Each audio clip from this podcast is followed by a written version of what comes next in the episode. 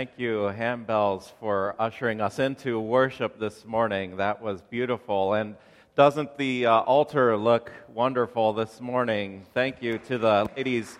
Yes, thank you to the ladies who put that together, do such a wonderful job with it every year. It's such a, such a joy to have that in worship this morning as well. Grace and peace to you from the Lord Jesus Christ.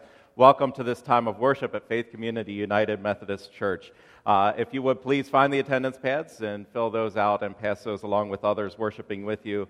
This is Coins for Missions Sunday. The blue buckets are out in the narthex, on the tables in the narthex, uh, for your coins uh, that support our various mission projects. If you didn't drop your coins in on your way in this morning, you can drop them in on your way out of the sanctuary this morning to uh, help support our missions. We do that uh, the second Sunday of every month. We co- collect those coins for missions.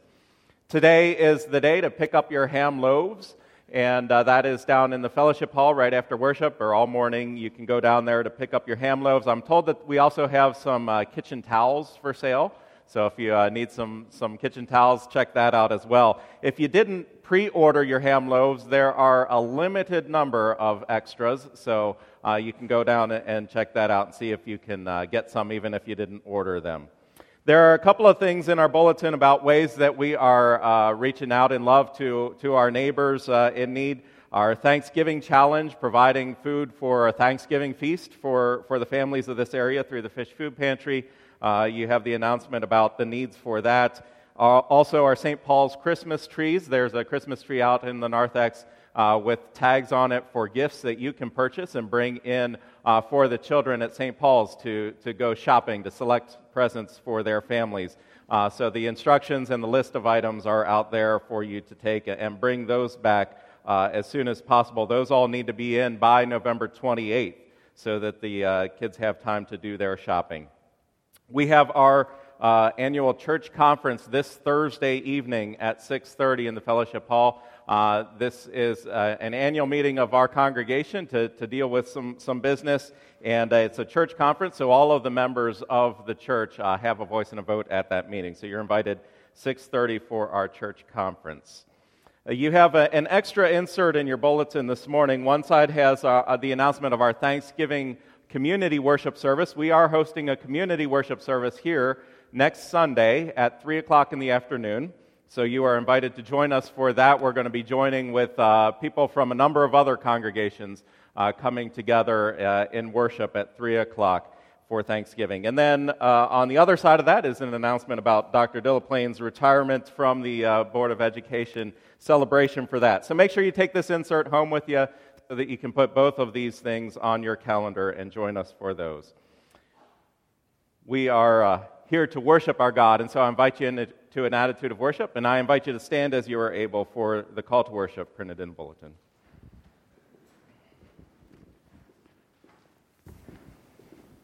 Good morning.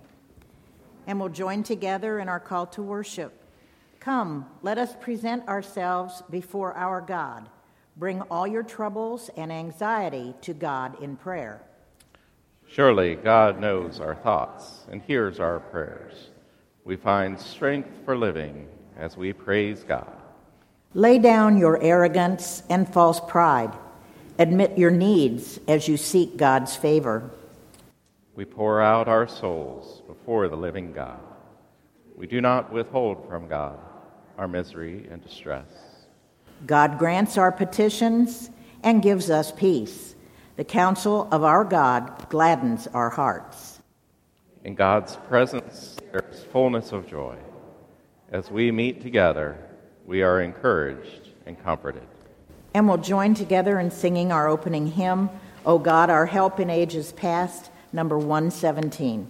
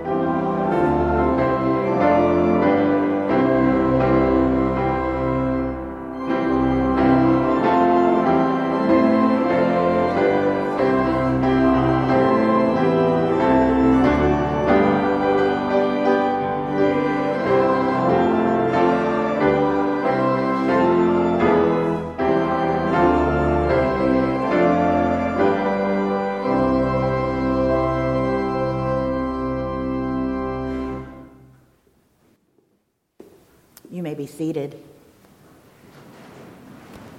And let us join together in our opening prayer. Our hearts exult in you, O God. All knowledge has its origin in you. Our deepest hungers are satisfied as you give counsel and instruct our hearts. Be known to us now that our covenant with you may be strengthened. Give confidence to all who enter this sanctuary, that our faith may grow, our love expand, and our hope find fulfillment.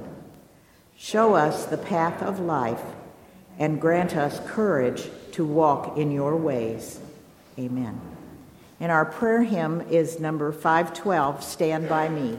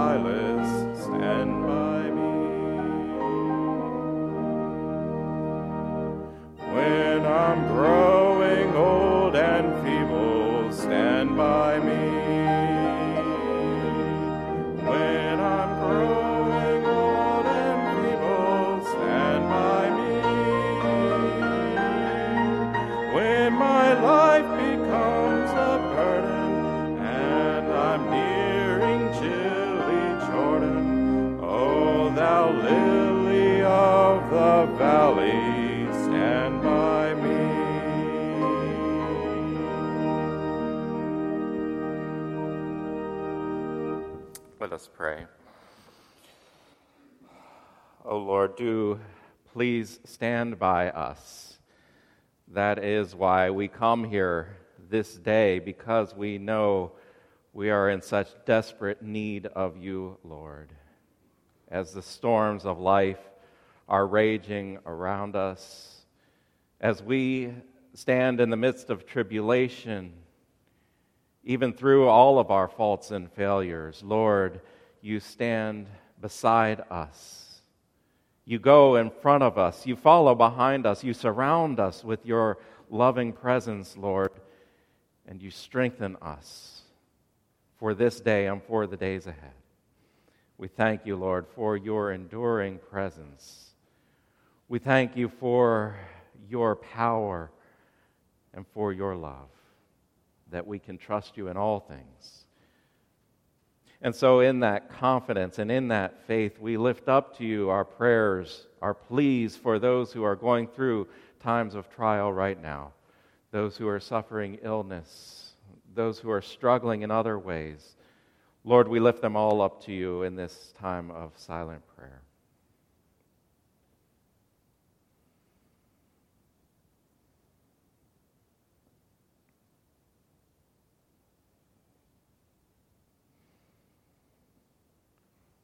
Lord, we thank you, for we know that you have heard our prayers. We know that you do indeed heed our prayers.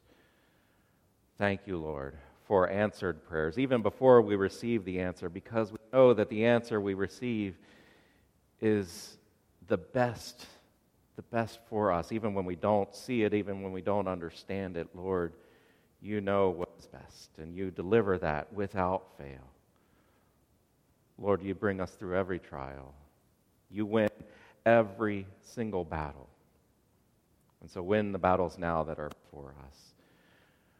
We pray to you for this congregation, this church family that you have brought together to minister to one another, to reach out to this community with your love. And we pray, Lord, that all that we do might be to that purpose. The ministries that we do through our, our Thanksgiving giving and through the presents that we bring for the children at St. Paul's and through the missions that we support through our coins and, and through buying the ham loaves, Lord, we pray that all of this might meet some need in this community. And through that met need, someone might know that you are Lord, that you are a loving God. Lord, continue to work through us for your glory. We pray in Jesus' name as we offer to you now the prayer that he teaches us to pray together. Our Father, who art in heaven, hallowed be thy name. Thy kingdom come, thy will be done, on earth as it is in heaven.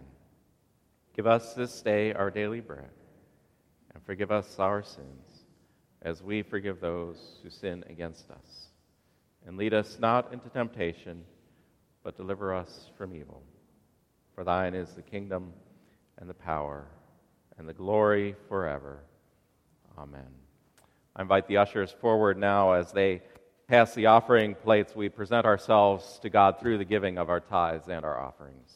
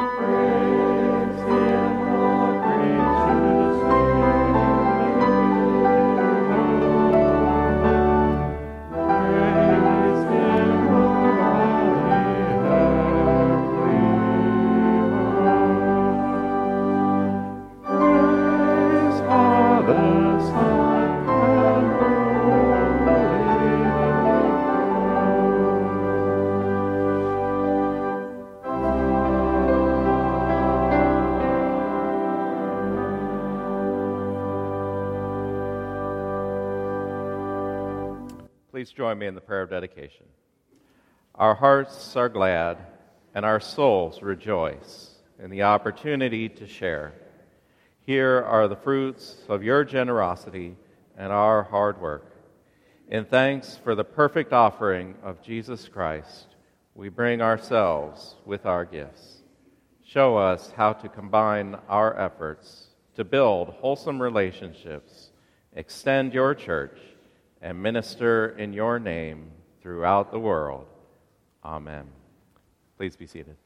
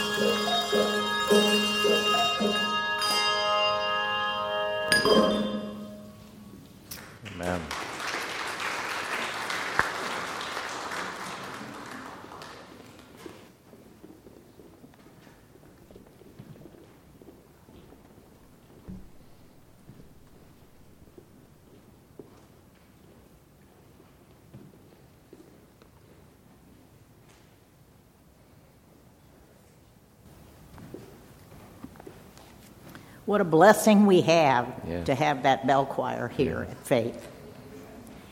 As is our custom, would you please stand for the reading of the gospel,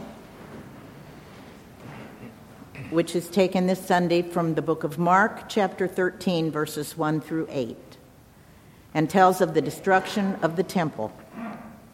As he came out of the temple, one of his disciples said to him, Look, teacher, what large stones and what large buildings. Then Jesus asked him, Do you see these great buildings? Not one stone will be left here upon another, all will be thrown down.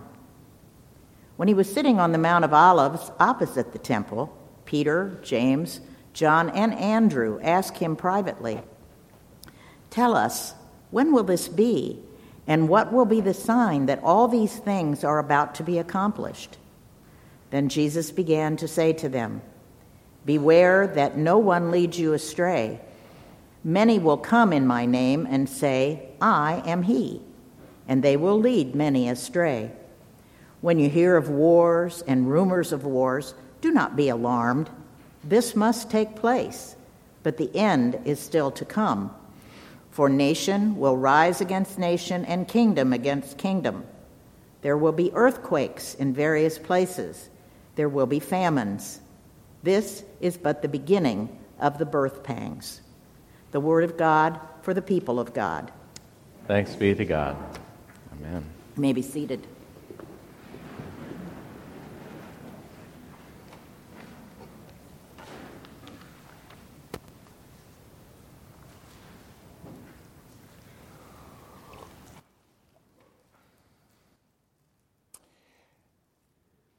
It would be hard to overemphasize the importance of the temple to the Jewish people who were living prior to and during the first century. The promise of a temple goes all the way back to the time of Moses, when God delivered the chosen people from their captivity in Egypt and led them through the wilderness toward the promised land. When God gave Moses the Torah, the law, he gave instructions for building a tabernacle, a portable but elaborate tent for God's presence to dwell with them as they traveled through the wilderness.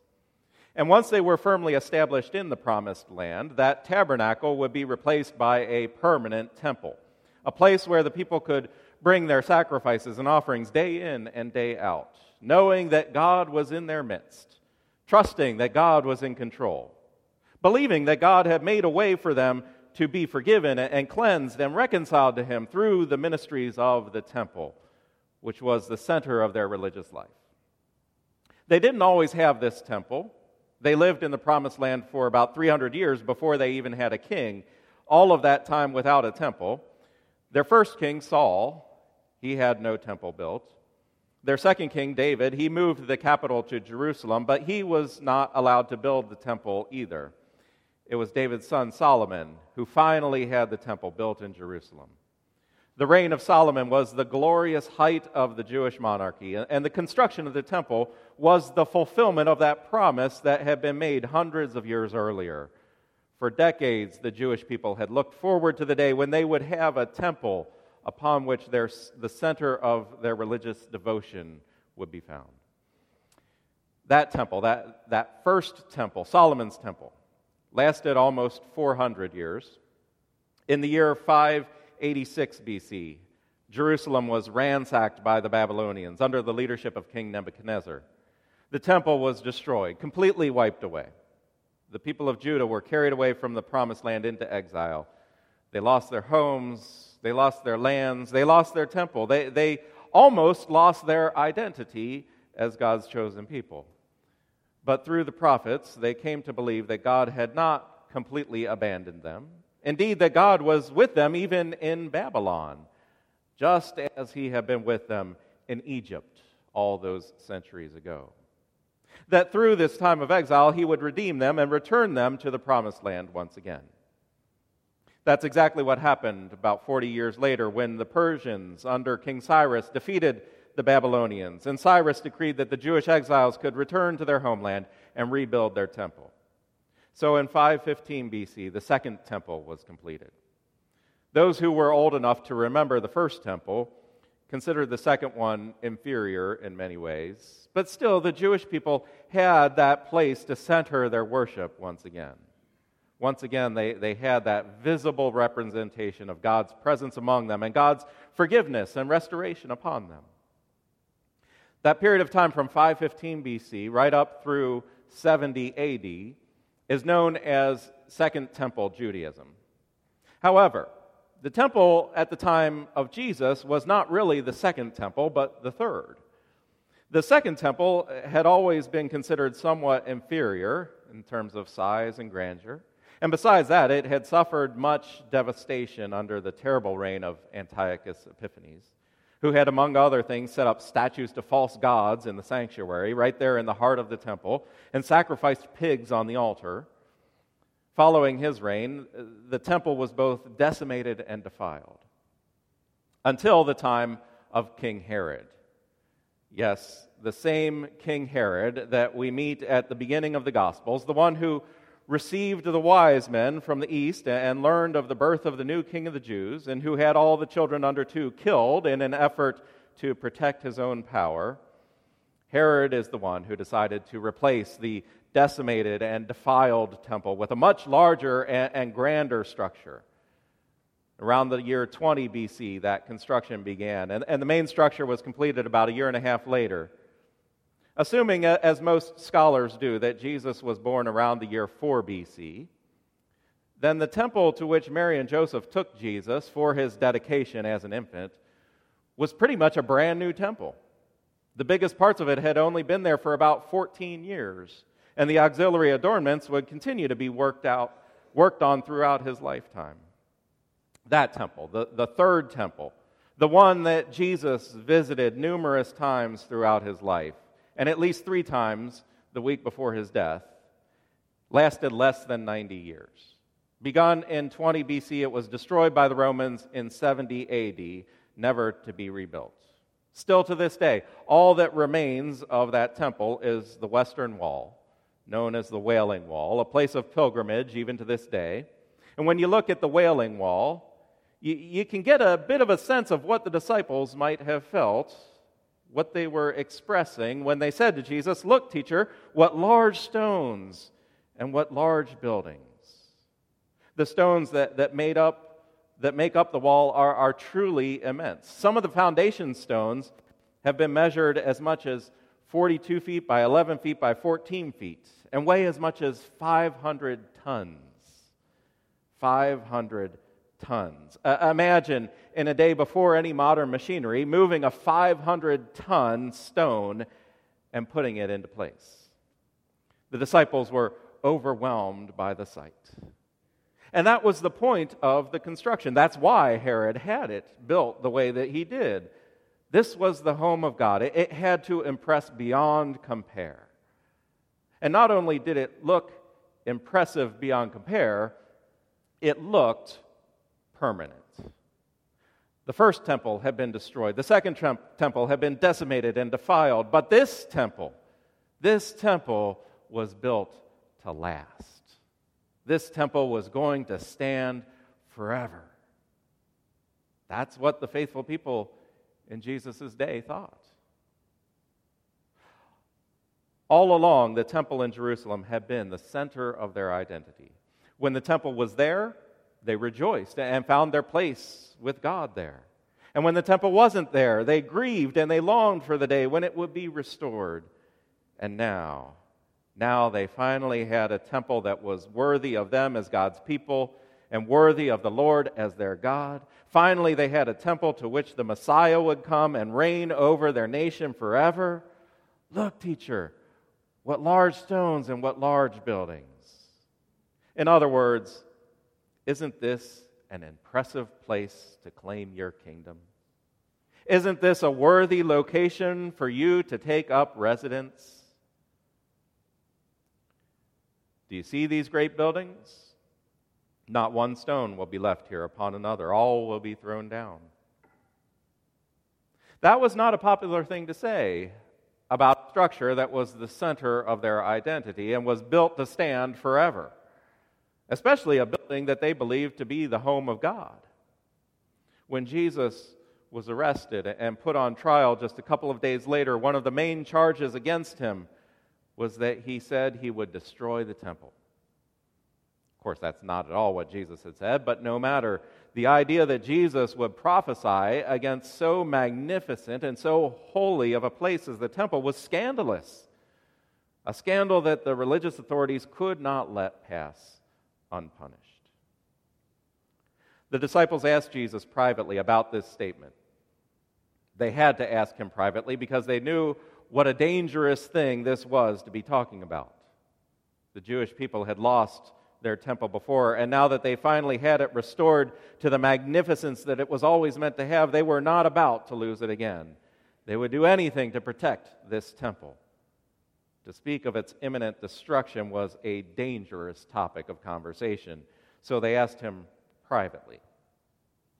Mark tells us that they asked him about this when he was sitting on the Mount of Olives opposite the temple.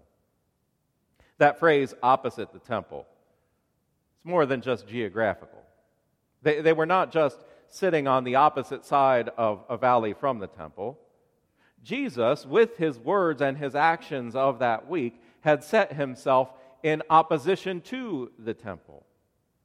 As he sat on the Mount of Olives opposite the temple, he also sat in opposition to the temple. No longer would he tolerate the misuse of God's house.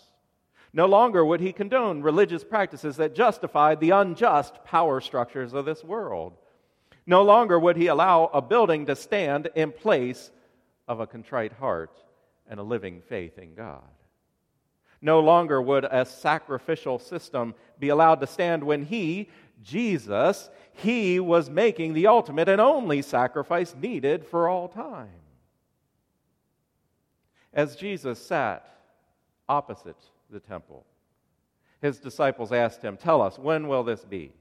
What will be the sign that these things are about to be accomplished? Their true question, though, what they were really asking, had to do, it, it had to do with the, the destruction of, of the temple. This, this was simple and, and straightforward answer to this question would be in about 40 years. In about 40 years is when the Romans would wage war on the Jews and wipe out Jerusalem once again. The temple would be knocked down with only a part of one wall remaining. It would never be rebuilt again, at least not for the next two millennia. But that's not how Jesus answers their question. That's not how Jesus answers because he knows that their question runs deeper than just the physical structure of the temple. What they're really asking about are the end times, the end of this present age, because that's what they assumed was signaled by the destruction of the temple. If this temple, which was meant to last for the rest of history, was going to be destroyed, then history itself must be coming to an end. When will this happen? They asked Jesus. What will be the signs? That's what they're, they were really asking. And, and so it's to that question that Jesus directs his answer. But his answer turns out to be not so much of an answer to that question when. He names some signs that were commonly understood to be signs of the end times wars, rumors of wars, nation against nation, kingdom against kingdom, earthquakes and famines. All of these things were, were popular in apocalyptic literature and prophecies of the end times. You, you find them in the books of Daniel and the book of Revelation, where both the Old Testament and the New Testament talk about the end of the world. But notice what Jesus says about these things. Do not be alarmed, he says. This must take place, but the end is still to come. It's hard not to be alarmed when we look around at the world and see the way that, that things are going. Not just wars and rumors of wars, but divisions even amongst our own citizens. It's bad enough that we have nation against nation, but even within our own nation, we're at war with one another black against white, white against black, rich against poor, poor against rich, Republican against Democrat, liberal against conservative. And then you add in the ever increasing natural disasters droughts, wildfires, earthquakes, hurricanes. And then you add on top of that the pandemics, COVID 19, and the Delta variant, and whatever comes along after that. It's hard not to be alarmed and wonder what God might be up to in all of this. And it's easy to read all of these as signs of the end times. Much of it lines up with what we see in, in one prophecy after another. And yet, Jesus says to his disciples and to us do not be alarmed. This must take place, but the end is still to come. That's not to say that we're not in the end times. In fact, it's to say that we are in the end times and that we have been in the end times ever since the first coming of Jesus Christ. Jesus names the things that, that we already read in Mark 13, 1 through 8 wars, rumors of wars, nation against nation, kingdom against kingdom, earthquakes and famines. But that's not the end of the passage. The teaching goes on for all of the rest of chapter 13. In the next verses, Jesus warns the disciples that they will be handed over to councils, they will be beaten in synagogues, they will be taken before governors and kings. All of these things would take place within that first generation of Christians. Indeed, even the emperor in Rome would have the word of the gospel proclaimed to him within just a few decades. All of the signs that Jesus pointed to, signs that, that the end is coming, they're all things that took place within the first few decades following his resurrection and ascension, including the destruction of the temple, which everyone knew was a sign that the end is near. No wonder the first generation of Christians expected that the second coming of Christ would take place during their lifetimes. No wonder they were more than a little confused and astonished when that didn't happen and the world went on. But Jesus never talks about any of these signs as being the end of the end. Rather, he talks about them as being merely the beginning of the end. This is but the beginning of the birth pangs, he says in verse 8. In other words, the end times began in the first century AD, and they continue unto this day. When the end times come to an end, nobody knows. Jesus himself said, Nobody knows, not even himself. Anybody who claims to have some knowledge about that is either misguided or lying. And there have been any number of them throughout the centuries. Jesus knew that there would be. He said to look out for them, not to be led astray by them. Anybody who claims to have knowledge about how and when everything will come to an end, when Jesus himself says no one on earth can know that, well, that's a pretty clear sign of a false prophet. Don't be led astray. Are we in the end times now? Yes, I would say we are in the end times. But that doesn't mean it will happen during our lifetime. We've been in the end times since the first century. And there have been Christians every decade since who have expected the second coming during their lifetime. To assume that we are right when 20 centuries worth of Christians have been wrong, that takes quite a bit of hubris. We don't know if it will happen in our lifetime or in another century or in another 20 centuries from now. But here's what we do know we do know that it could. We do know that this world will one day be brought to an end. We do know that the end times have already begun. Indeed, they, they began almost 20 centuries ago, and they could end at any time. It could happen before we even get home from church today. If I stood up here and told you that you don't need to be concerned about that, that's not going to happen, I'd be every, every, every bit as much of a false prophet as if I told you that it was going to happen this day or, or this lifetime. Be aware, says Jesus. Keep awake, says Jesus. Be ready at any moment. These signs that Jesus points to, he calls them the beginning of the birth pangs. The beginning of the birth pangs. I've never experienced literal birth pangs myself thank God. But, but whether you've ever given birth or not, you, you can understand the analogy. The, the pains that a woman feels when she is in labor are excruciating, but they are temporary. And they end in a birth, they end in joy. It's necessary to endure the pain of the labor for the sake of the new life about to be born. That is what Jesus says all of the pains that we endure in this world are about. The world is at war, and sometimes we have war even within our own homes. We, we suffer natural disasters, and, and disease runs rampant. Sin takes hold and turns nation against nation and child against parent. The faithful are persecuted, but all of these are but labor pains as we await the birth of the new heavens and the new earth. The pain of labor can be excruciating at times. And yet we are able to endure it because we know that it is temporary and that it will give way to God's kingdom come on earth, even as it is in heaven.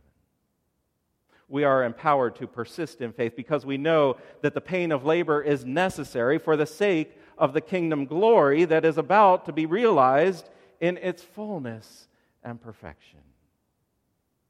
A kingdom where, as the book of Revelation says, there is no temple, for its temple is the Lord God, the Almighty, and the Lamb. This is the temple, not made with stones that can be toppled, not even the largest stones in the world, but eternal in the heavens. This is the temple that will stand forever. Thanks be to God. I invite you to stand as you are able and join in singing our closing hymn, How Firm a Foundation.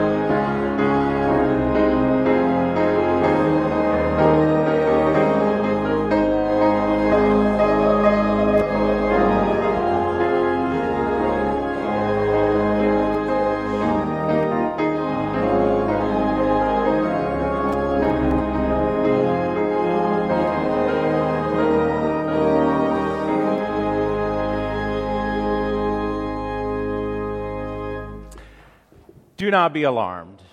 Our hope is not in this world, but in the kingdom of God.